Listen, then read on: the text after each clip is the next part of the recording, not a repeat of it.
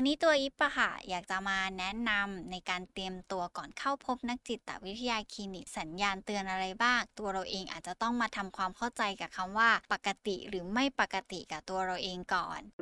ออจิตนี่คือพื้นที่ปลอดภัยสำหรับคุณ ดาวน์โหลดได้แล้ววันนี้ ทั้ง iOS และ Android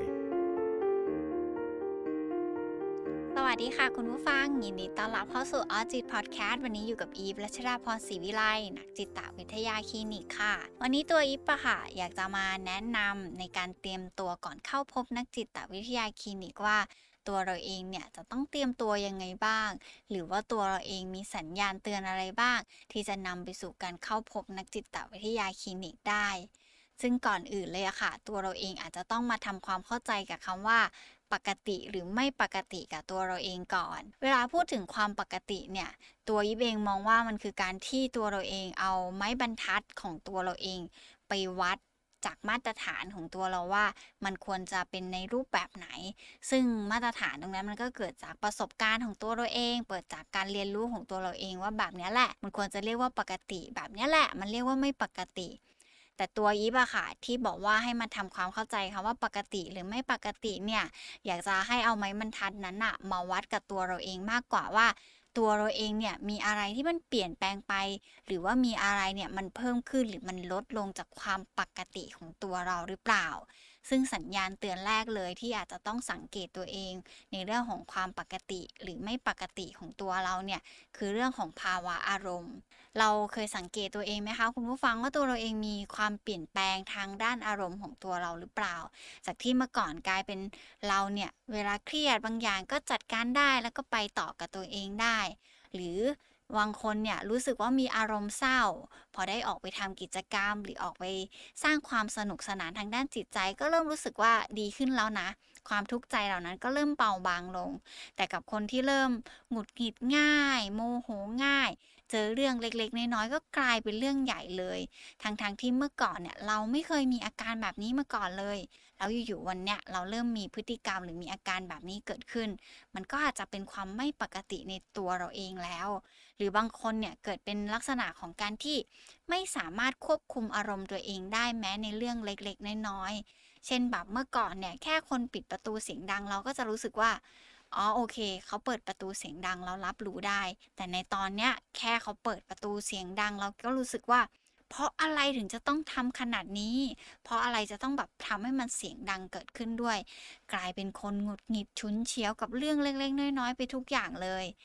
สัญญาณเตือนที่ 2 เลยก็คือในเรื่องของด้านความคิดของตัวเราเอง คือความปกติในความคิดของเราเนี่ย มันอาจจะวัดจากคนอื่นๆ ไม่ได้ว่าคนคิดแบบนี้เรียกปกติ คนคิดแบบนี้เรียกไม่ปกติ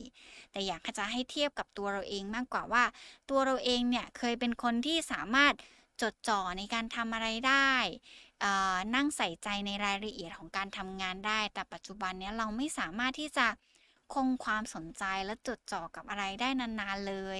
เรารู้สึกว่าเรื่องนี้ก็ โอ้ดูน่าเบื่อจังเลยทำอันนี้ไปแป๊บหนึ่งแล้วก็โอ้หมดความสนใจละ เราเปลี่ยนความสนใจตัวเองอยู่ตลอดเวลาเลย รวมไปถึง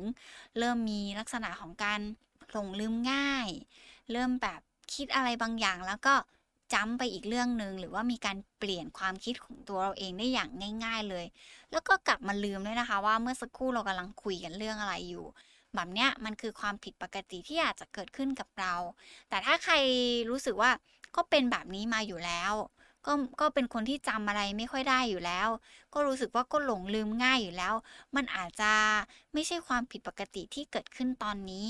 แต่มันเป็นมาอยู่เรื่อย ๆ แล้ว แล้วแบบไหนที่ควรเรียกว่าเข้าพบนักจิตวิทยาคลินิกได้ แค่เรารู้สึกว่าความที่เราเป็นคนขี้หลงขี้ลืมแล้วมันเริ่มกระทบต่อตัวเราเองเนี่ย แล้วเรารู้สึกว่ามันเป็นปัญหากับเรา ตรงนั้นก็สามารถนำปัญหาตรงนี้ไปพูดคุยกับนักจิตวิทยาคลินิกได้เหมือนกัน หรือบางคนมีในเรื่องของการ คิดตัดสินใจแก้ปัญหาบางอย่างได้ไม่สมเหตุสมผล หรือเราเคยเป็นคนที่คิดอะไรทำอะไรตัดสินใจอะไรแล้วทำได้อย่างรวดเร็วแล้วอยู่ๆวันหนึ่งมันช้าลง หรือบางทีเราก็เคยตัดสินใจในเรื่องนี้ได้ แต่ตอนเนี้ยเรารู้สึกว่ามันเกิดเป็นความลังเลใจ เกิดเป็นความยุ่งยากในการเลือกวิธีการจัดการกับปัญหารวมไปถึงบางคนมีลักษณะของการพูดหรือการคิด บางอย่างที่มันซ้ำไปซ้ำมา วนไปวนมาอยู่ในเรื่องเดิมๆซ้ำๆจากที่เราไม่เคยเป็นแบบนั้นมาก่อน แต่อยู่ๆวันหนึ่งเรากลายเป็นแบบ ผู้เรื่องอะไรก็ไม่รู้ได้แบบทั้งวี่ทั้งวันโดยที่ตัวเราเองเนี่ย จำไม่ได้ด้วยซ้ำว่าเราเคยพูดเรื่องนี้ไปแล้ว สัญญาณเตือนอย่างที่ 3 เลยก็คือ สัญญาณเตือนเรื่องของพฤติกรรมที่มันมีการเปลี่ยนแปลงไป ทั้งทางด้านร่างกาย แล้วก็การแสดงออกของพฤติกรรมของตัวเราเอง เช่นแบบบางคนเริ่มรู้สึกว่าไม่อยากดูแลตัวเอง ไม่อยากอาบน้ำไม่อยากแปรงฟัน รู้สึกว่าเอออยู่นิ่ง ๆ เฉย ๆ รู้สึกว่าความสะอาดที่อยู่รอบตัวไม่ใช่เรื่องสำคัญและ ห้องก็รกกลิ่นเยอะของกระจัดกระจายไม่เป็นระเบียบ หรือกับบางคนมีในลักษณะของการที่เคยเป็นคนที่เข้าสังคมแล้วอยู่ก็แบบ พอละไม่อยากเข้าสังคม ไม่อยากเจอใคร ไม่อยากคุยกับใคร คุยกับเพื่อนน้อยลง หรือแม้กระทั่งกับคนในครอบครัวน้อยลง บางคนกระทบในเรื่องของภาวะของการกินการนอน บางคนเนี่ยเกิดเป็นพฤติกรรมของแบบเออเบื่ออาหารจังเลย รู้สึกว่าแบบเออไม่อยากกินข้าวจังเลย หรือบางคนกินนะแต่กินได้น้อยลง แต่กับบางคนก็อาจจะมาเยอะเกินกว่าที่เคยเป็นแบบโหกินได้ตลอดทั้งวีทั้งวันกินไม่หยุดเลย กินจนแบบไม่ได้รู้สึกว่ามันอิ่ม บางคนนอนน้อย นอนไม่หลับ นอนยากจังเลย ใช้เวลาอยู่บนเตียงนานมากกว่าจะหลับ หรือบางคนหลับไปแล้วนะ แต่มันไม่ได้รู้สึกว่าตัวเราเองไม่ได้พักผ่อนเลย หรือกับบางคนเนี่ยมาในลักษณะของการที่ เอ่อ เริ่มหุนหันพันแล่นมากขึ้น เริ่มควบคุมการใช้จ่ายของตัวเองไม่ได้ หรือบางคนเริ่มควบคุมของการแสดงออกของพฤติกรรมของตัวเองไม่ได้ เวลามีอะไรมากระตุ้นปุ๊บโกรธ โกรธปุ๊บตอบโต้ทันที ทั้งๆทที่เมื่อก่อนเนี่ยเราก็จะมีการ คิดแล้วก็ทบทวนกับตัวเองก่อนก่อนที่จะเลือกพฤติกรรมในการแสดงออกหรือการตอบโต้กับคนที่อยู่ตรงหน้าหรือเหตุการณ์ หรือสถานการณ์ที่อยู่ตรงหน้าได้ ซึ่ง 3 สัญญาณเตือนตรงนี้แหละค่ะคุณผู้ฟังต้องมองต่อว่า เอ๊ถ้าเรามีในข้อใดข้อหนึ่ง หรือมีสัญญาณเตือน อะไรบางอย่างที่มันเริ่มเกิดขึ้นกับตัวเราเองแล้วเนี่ยลองมองต่อว่าสิ่งเหล่านั้นที่มันเกิดขึ้นมัน เกิดขึ้นจนตัวเราเองรู้สึกแย่มากๆ แล้วมันก็เข้าไปกระทบต่อการใช้ชีวิตประจำวันของเราหรือเปล่า ไม่ว่าจะเป็นทางด้านอารมณ์ ความคิดพฤติกรรม ปัญหาทางด้านร่างกายที่มันเกิดขึ้นเนี่ย มันเข้าไปกระทบจนทำให้ฟังก์ชันของการใช้ชีวิตเราเนี่ยแย่ลงตามมาด้วยไหม เช่นคนที่เคยทำงานได้ดี เคยแบบทำงานได้อย่างเป็นระเบียบ ส่งงานได้ตรงเวลา แต่อยู่ๆวันหนึ่งเกิดเป็นความคิดที่มันช้าไม่สามารถจดจ่อได้ ควบคุมตัวเองไม่ได้ในการจะทำบางสิ่งบางอย่างให้เสร็จสิ้น จนงานเสีย แบบเนี้ยเรียกกันที่สิ่งที่มันเกิดขึ้นตามสัญญาณเตือนแล้วมันเข้าไปกระทบในเรื่องของชีวิตประจำวัน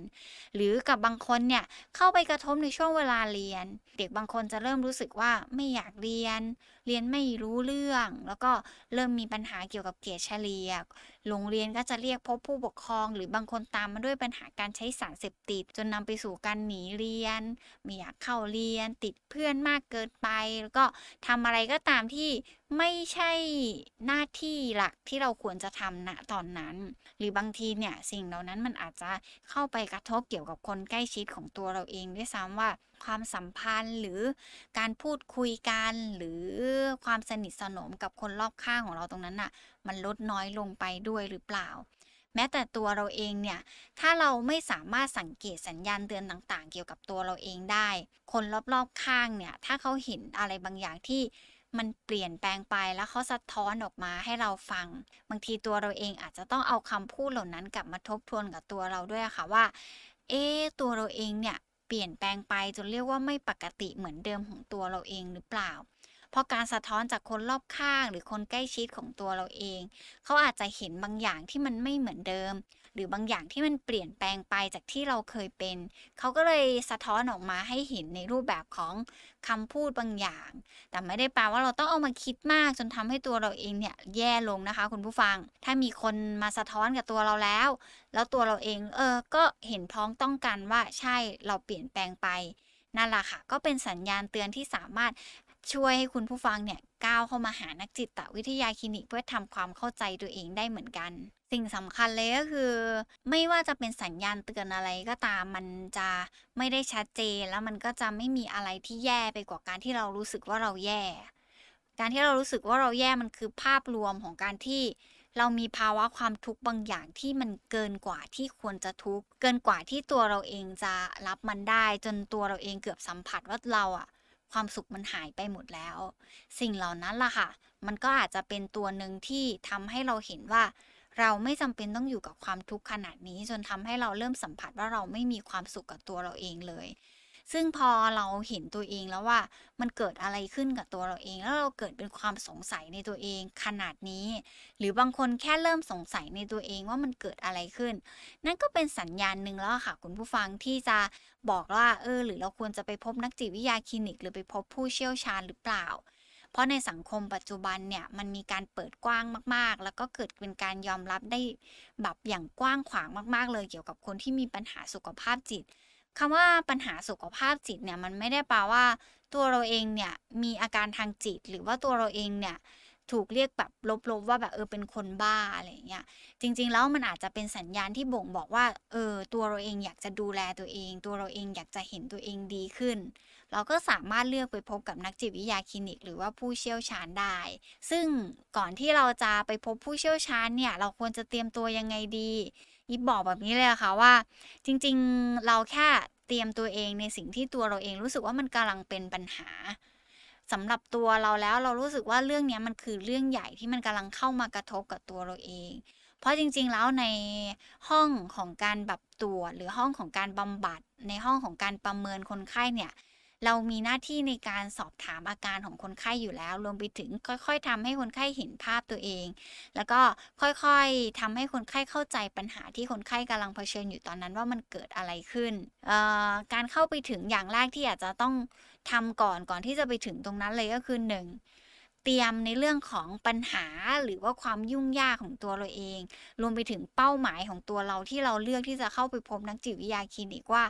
เรารู้สึกว่าอะไรที่มันเป็นปัญหาแล้วเราอยากได้เป้าหมายอะไรบ้างในการที่อยากจะได้รับการช่วยเหลือตรงนั้น เพื่อให้กระบวนการบำบัดรักษา หรือการตรวจประเมินตรงนั้นเนี่ยมีประสิทธิภาพได้มากยิ่งขึ้น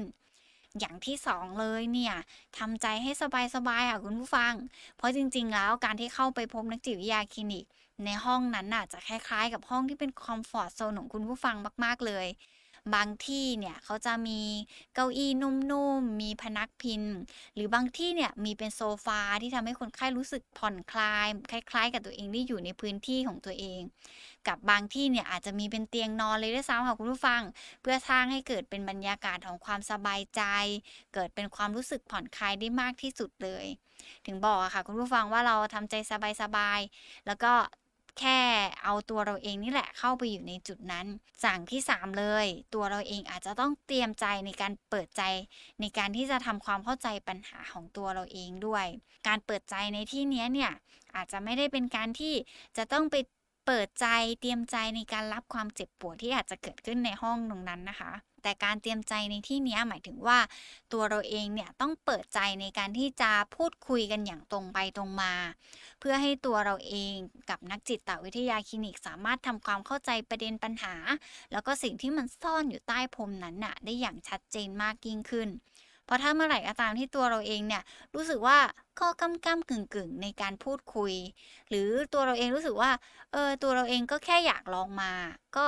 แล้วก็ยังไม่ได้อยากทำความเข้าใจตัวเองมากนัก มันก็อาจจะทำให้การมาพูดคุยกับนักจิตวิทยาคลินิก อาจจะไม่ได้ลงลึกไปถึงปัญหาหรือปมต่างๆ ที่มันอยู่ใต้พรมความรู้สึกของเราอย่างอย่างเต็มที่ก็ได้ อีกสิ่งหนึ่งที่บอกว่าต้องเตรียมเปิดใจเนี่ยก็เป็นเรื่องของการที่ตัวเราเองเนี่ยจะได้เข้ามาค้นหาในเรื่องของศักยภาพของตัวเราเองได้อย่าง ร้อยเปอร์เซนด้วย แล้วก็ทำให้การที่เข้ามาคุยกับนักจิตวิทยาคลินิกเนี่ยมันมีประสิทธิภาพด้วย วิธีการที่จะช่วยให้คุณผู้ฟังเนี่ยสามารถบรรลุเป้าหมายตามสิ่งที่ต้องการตรงนั้นได้มากขึ้น ก็คือการเปิดใจในการพูดคุยกัน อยากจะให้ทุกคนคิดว่า การมาพูดคุยกันมันไม่ได้แปลว่าตัวเราเองเนี่ยบ้าหรือว่าตัวเราเองกำลังทำสิ่งที่มันผิด หรือมันเป็นเรื่องที่มันเป็นอะไรที่น่าอับอายสำหรับตัวเราเองมาก ๆ อีกทั้งอยากให้เปิดใจเรื่องของการที่ มาแบ่งปันความไม่สบายใจที่สุด หรือความยุ่งยากในความรู้สึกที่เรากำลังเผชิญอยู่ตรงนั้นที่สุด ไม่อยากให้เก็บเอาไว้อะค่ะแล้วเพราะว่าหน้าที่ของนักจิตวิทยาคลินิกคือการพยายามช่วยให้ตัวเราเองสามารถเข้าใจตัวเราเองได้ แล้วก็ตัวนักจิตวิทยาคลินิกสามารถเข้าใจได้ว่าเราเนี่ยกำลังเผชิญกับปัญหาอะไรอยู่ สิ่งหนึ่งเลยก็คืออยากให้มองว่าการไปพบจิตแพทย์ หรือไปพบนักจิตวิทยาคลินิกเนี่ยมันไม่ได้หมายความว่าตัวเราเองมีอาการทางจิต หรือแบบหลาย ๆ คนเรียกว่าคนบ้าเนาะแต่มันหมายความว่าตัวเราเองเนี่ยอยากจะเริ่มที่จะดูแลจิตใจของตัวเราเอง อยากจะเริ่มทำความเข้าใจปัญหา อยากจะเริ่มกลับมาเยียวยาตัวเราเอง เพื่อให้ตัวเราเองเนี่ยมีคุณภาพในการใช้ชีวิตได้ดีมากยิ่งขึ้น นั่นแหละค่ะคุณผู้ฟังก็จะเป็นจุดเริ่มต้นที่ง่ายมากๆเลย ที่ตัวเราเองจะสามารถก้าวเข้าสู่กระบวนการของการพบนักจิตวิทยาคลินิกได้ อีกสิ่งหนึ่งเลยก็คือ คุณผู้ฟังหลาย ๆ ท่านสอบถามมาว่า แล้วจะไปพบได้ที่ไหนบ้าง จริง ๆ มีทั้งในหน่วยงานของ